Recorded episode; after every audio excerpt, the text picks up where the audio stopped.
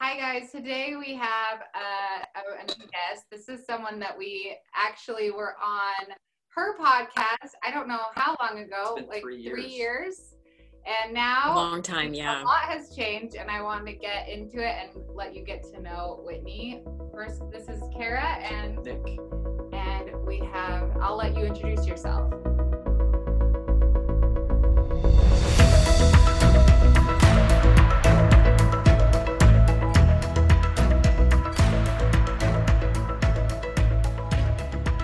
Okay. Hey, I'm Whitney Runyon, and I am one of the co founders of an orphan care advocacy organization called the Archibald Project.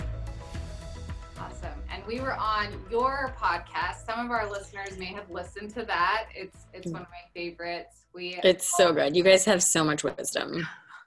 we have been following along with what you've been doing. So a lot has changed since we talked last. I thought you could tell um, our listeners a little bit about just your story, where you came from with the podcast, and then, um, or not just the podcast, but the project, and then what's happened since we last chatted. Yeah. So, um, let's see. I mean, the Archibald Project has just, I mean, it's a very bit, it's been very organic in its growth, and we're incredibly thankful for people sharing their stories on our platform. Um, and one story that we've yet to tell on the Archibald Project's platform is our own. And we, my husband and I, actually adopted a sibling group of three from the Republic of Congo in 2018. And we we worked with this organization where they're from for very specific reasons because they um, the organization is very passionate about keeping families together and not just letting babies come into their baby's home uh, for no reason. And so, like when a woman will, when a vulnerable woman brings her child to Moana's gates, they will say, no, no, no, like let's support you. Let's get you involved in your community. Let's, um, you know, work, look, find a job for you so that you can keep your children and you don't have to place them in an orphanage. And so they have, and they have more. Their record is higher for resettling children back with biological family and supporting vulnerable women to keep their children than they have internationally adopted out children. And so that was really important to us. And so we started the adoption process in 2017 and then we once we had guardianship and full like parental rights in Congo, we moved to Congo in 2018. We were there for 7 months until we came home as a family of 5. Wow, that's incredible. Amazing. What was that? like? crazy. Oh my gosh. Well, okay, if if anybody out there is a parent, just imagine your very first child is three children and they're 5 and two 3-year-olds Two, three. and they have a traumatized background and you don't speak the same language and now you're completely removed from any community or support and help. So like we became first time parents without us, us knowing a soul. Like we didn't have friends or a family to call on to help us. Going to the grocery store was an exhausting um, effort because you know you have to walk like 10 minutes up a hill hail a taxi and you're on the equator and they're you know they're, it's like very hot and sticky which is fine. It's not a big deal but when you're just like already exhausted and Yes. alone just like little things add they add up and so it was really hard like But what it was a really sacrifice. challenging seven months what's that But what a huge sacrifice and how amazing that you did that. I wouldn't say that. I would say that um, I'm thankful we did it because I think that when our children are older, we will all hopefully look back on that seven months and be really thankful that we had it in their home country. Um, and I think that it it was a blessing because now Nick and I have a lot better of an understanding of the Congolese culture and we can, you know, honor that and bring that into our children's childhood. Yes. Um, but yeah, it was hard. I feel bad for my kids. Looking back at those seven months, I'm like, that was hard. I was so hard on them because they had these two people that were exhausted, not sleeping, didn't speak French really like we were learning French, we didn't speak French, and it was just a hard seven months for everybody all around. Yeah. So how has it been bringing them back home and um, all of that? Yeah. Um. Gosh. So we came home. We're coming up on our two year mark of landing on American soil as a family of five. And I would say over the past two years, it has been, I've just seen so much growth in them. I'm so, so proud of them. They have overcome so much and they, I'm not going to go too much into detail on this because I think that, that a lot of this is their story to tell when they're older if they choose to. But one of my children in particular struggles with anger as their like first go-to response and i do too um, and so to see their healing from physically fighting trying to physically fight us or hurt us when they went into fight or flight mode to now being a child and having just like a trusting response to a caregiver is one of the most beautiful things I've ever witnessed in life. And that has come through like time and love and forgiveness and bonding and attachment and yeah it's just been it's been cool. It's been hard. And i'm giving you a really long answer. I'm so sorry. I've had like three cups of coffee this morning. Long answers. So so i was just going to say that speaks to you know a lot of people who maybe don't get involved in something like this. Just i you know they'd say i don't i don't know what to do. I don't know how to handle something like that. And i wanted to ask you what brought about that change and and you you, kind of articulated it with just patience and love and as, as simple as that. Yeah you know um yeah and i don't i don't want to be naive and thinking that like love can heal everything and and my husband and I are Christians, and so we do believe that love can heal and that God does heal us but I also believe in therapy and all those things. Um, but in this case, yeah, it's right now. Currently, we are not in therapy. I have been in therapy, and I think a lot of healing from our ch- in our children's lives came through me as mom, primary caregiver, going to therapy. So I would say that too to a lot of people out there who are walking in caring for vulnerable children is like maybe the caregiver should be in therapy because it's yeah. very helpful. yeah, I think that's huge.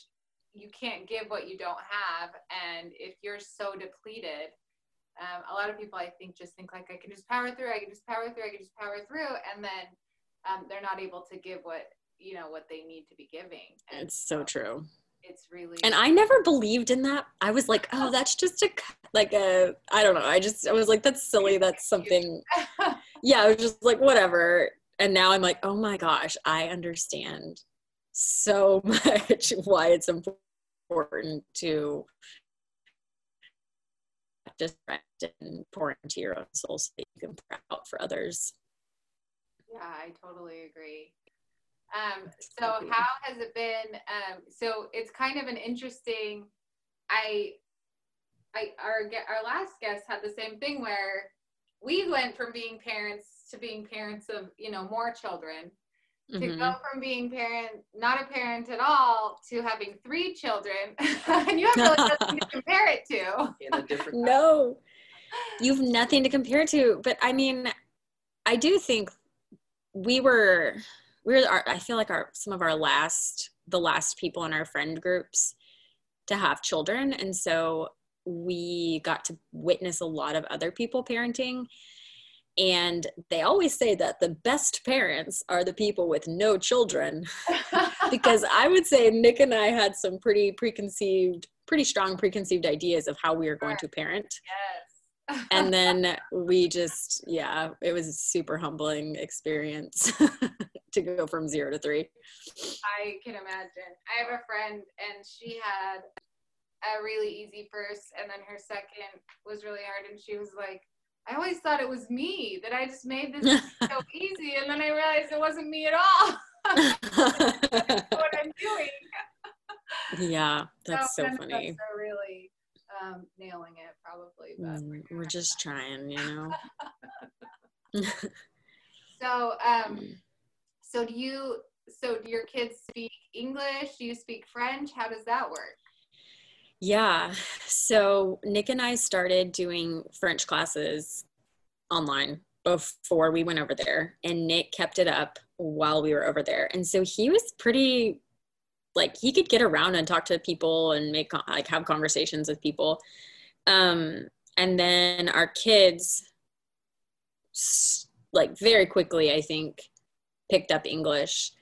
And then while we were there, our oldest, Nicholas, he actually translated for us, which was really cool. He was always talking to the cab drivers and different friends we would make or people at restaurants. And then um, sadly, they have lost most of their French over the past two years. But Nick has started or has kept up with his little courses online. And so he talks to them, he tries to talk to them as much as he can in French. And then hopefully one day when our children have the opportunity to have two languages at school, Yeah, we will we'll do French. they'll probably pick up on that really fast. I hope so. I hope so. Because it's so, I mean, French is such a beautiful language, but hearing them, I watch videos on my phone sometimes and like their little voices and their little accents with their French was just so cute. So since you've been home, have you had, um, or back in the States, have you had a lot of support from your family and friends and all of that? How's that been? Yeah. Um, so much support. I don't, that's one of my number one things with people who walk into adoption or foster care is really encouraging them to have a support system. And if they don't then to get one and then to do the adoption or foster care process. Because i don't think we could have made it without our friends and family. And and that sounds really bad and i don't want my children to hear that when they're older. But i also do want them to know that they grew up in a village rather than like a small family with just two adults pouring into their lives. Right. but yeah we've had friends that we can talk with and cry with and pray with and that can help us speak into our children like the same um, lessons that we're trying to teach them and respite care with family taking them for a night or two it's been incredibly beautiful to receive so much help Yeah. because I feel like in the West, we don't really like need people, you know, we just kind of do our own thing. And I feel like we've just, this adoption journey has been really humbling for us to receive so much help. Yeah. I, I always think with our kids, I just am so grateful that they have so many loving aunts and uncles and grandparents and Isn't that so cool? the coolest really thing. is. It really is. I mean, they can survive without it and, and, and be okay, but they're so much better off with this village. yeah. 100%. It's and it's just so fun to see, you know, the little connections when one, you know, one of my kids just really attaches to one of my siblings or Yeah. that sort of thing and you can see that they have a special relationship. It's just kind of cool and it's like you said like Totally. two people can only offer so much and so it gives them such a wealth of love and um, understanding so that's Yeah. It's so cool. So I want to hear more about the Archibald Project. I was reading online, and something that that caught my attention was, um, well, you guys tell stories, which is hmm similar to what what we're trying to do. Um, you guys are amazing storytellers, and you used to tell amazing stories all over the world, and you're so inspiring, and and it's amazing to follow what you do.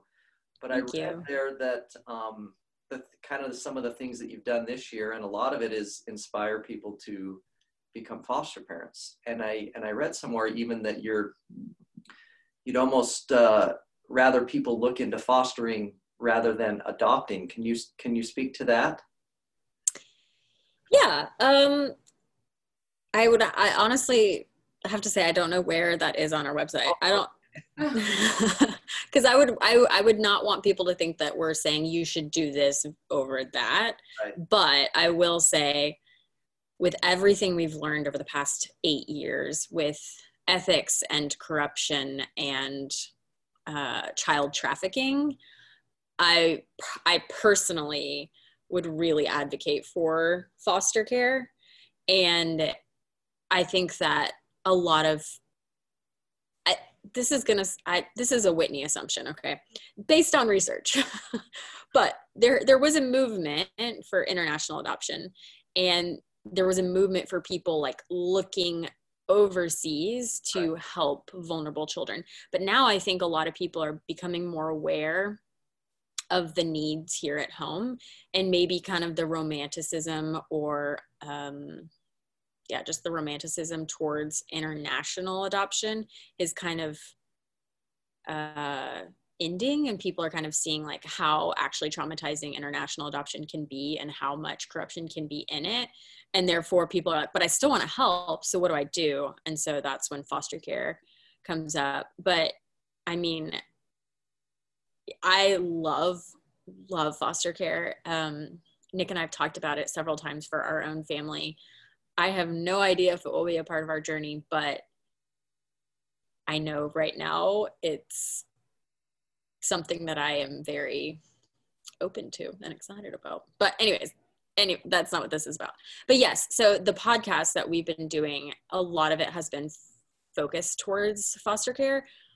And a lot of it has been we've we've gotten a lot of feedback from people who've said because of your podcast we are now becoming foster parents or I'm becoming a CASA volunteer or I am volunteering to read to kids that are in group homes at night or just like or one of my favorite one uh, email response was when somebody wrote in and said i just want to let you know that i'm a college student and i changed my major so that i can become a psychotherapist to work with foster youth.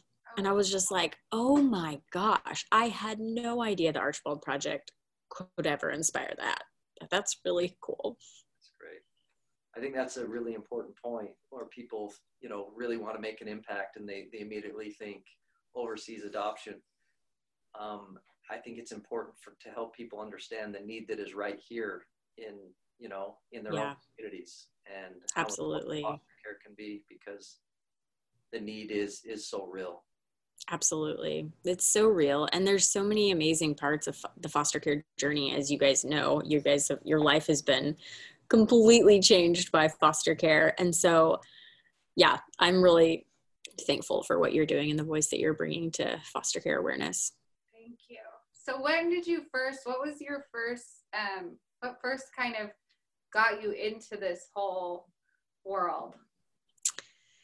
Yeah, so um, Nick, my husband, is also named Nick, and he was an airline pilot and I was a wedding photographer, and this was back in 2011. So um, I felt like I was supposed to reach out to an old acquaintance and ask if I could photograph her two year old daughter. And she said yes. And so I'm on the photo shoot and I'm just like, why am I here? Like, why did I offer to do this? and at the very end of the shoot, I asked her if she was going to have any more children.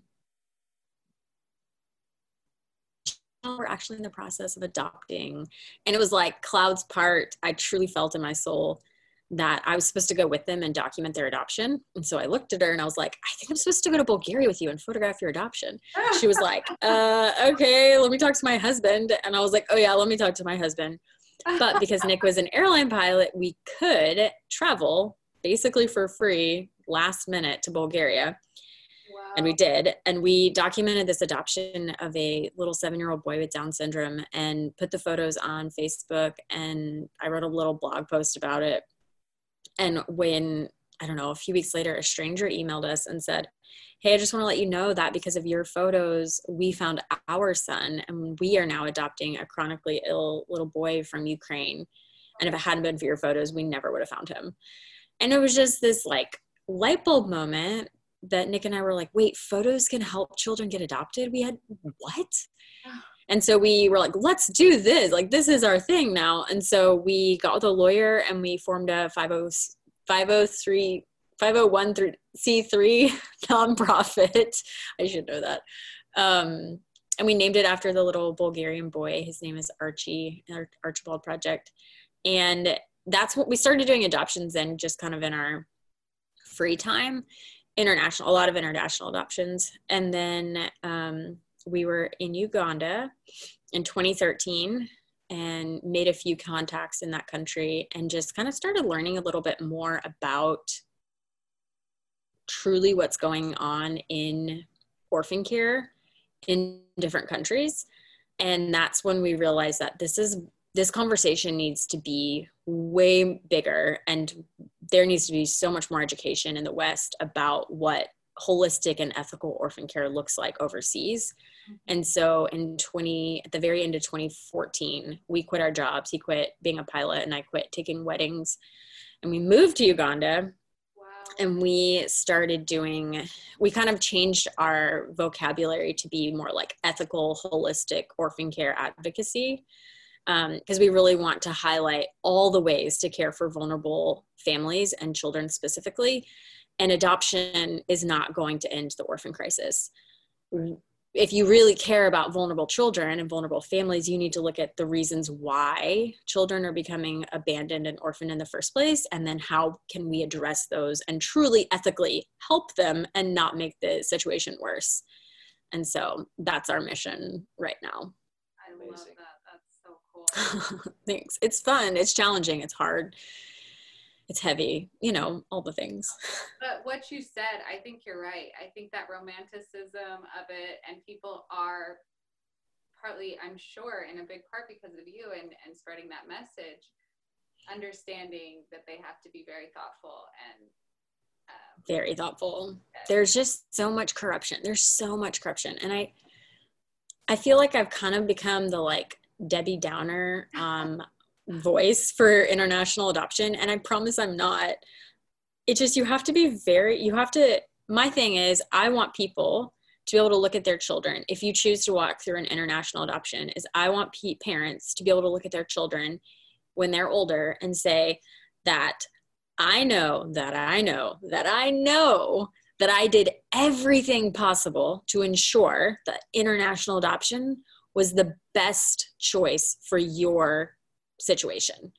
And if you can't do that because you don't do the research and you don't do the like third party investigations and all these other things then that can be really hard for your child processing their own adoption story when they're older.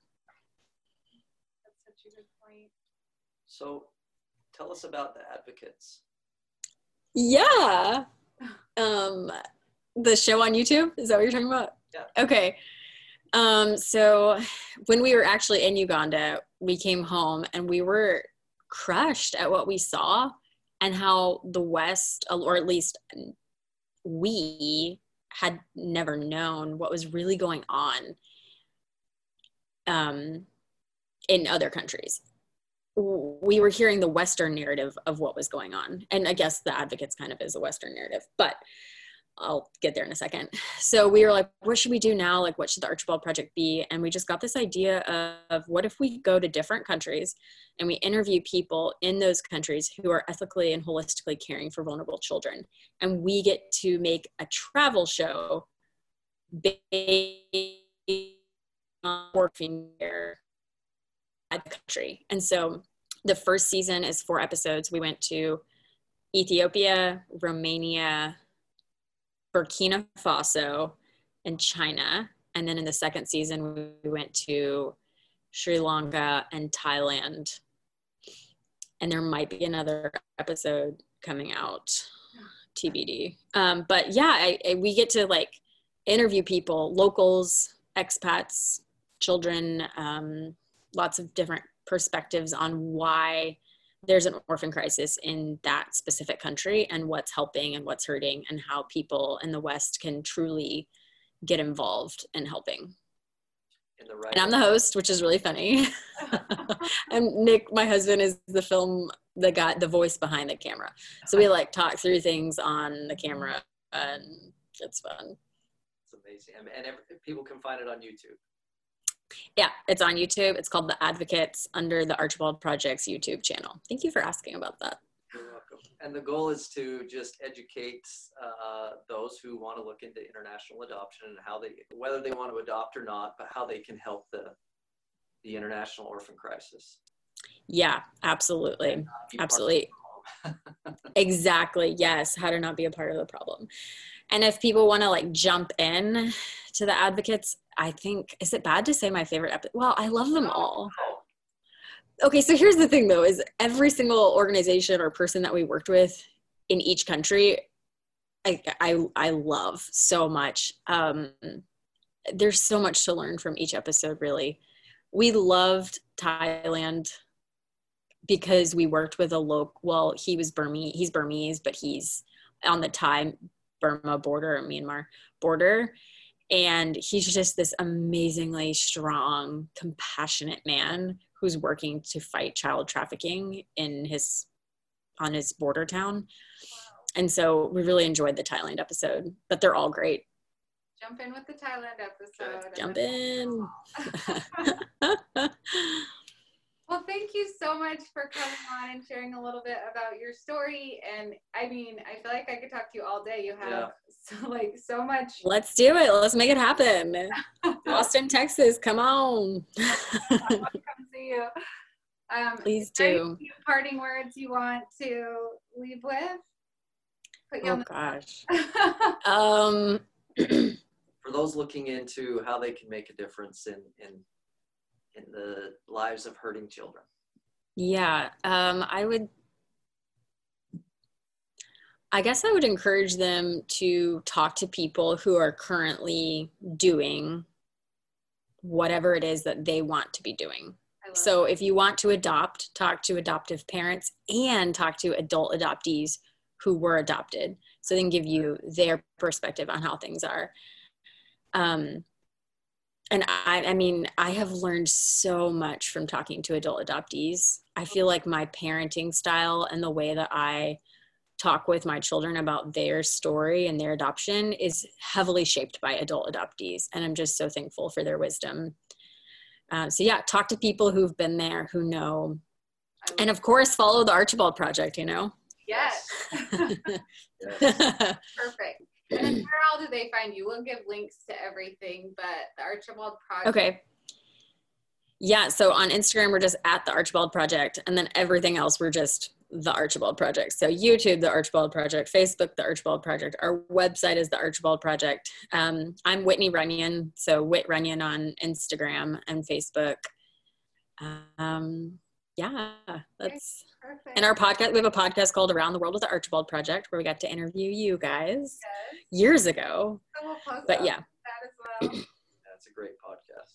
Um, so it be is. sure to follow her, follow along with their journey and what they're doing, and um, subscribe to this podcast and give us a rating. And yeah so much Thanks for so listening. Much. So wonderful to hear from you. Thank you so much. I'm truly honored that you guys Tell want to share. For us, yes, please. tell him hi. Yeah, absolutely. We'll do. Okay. Thank you. we'll see you. All right. Thanks, guys. Thank you.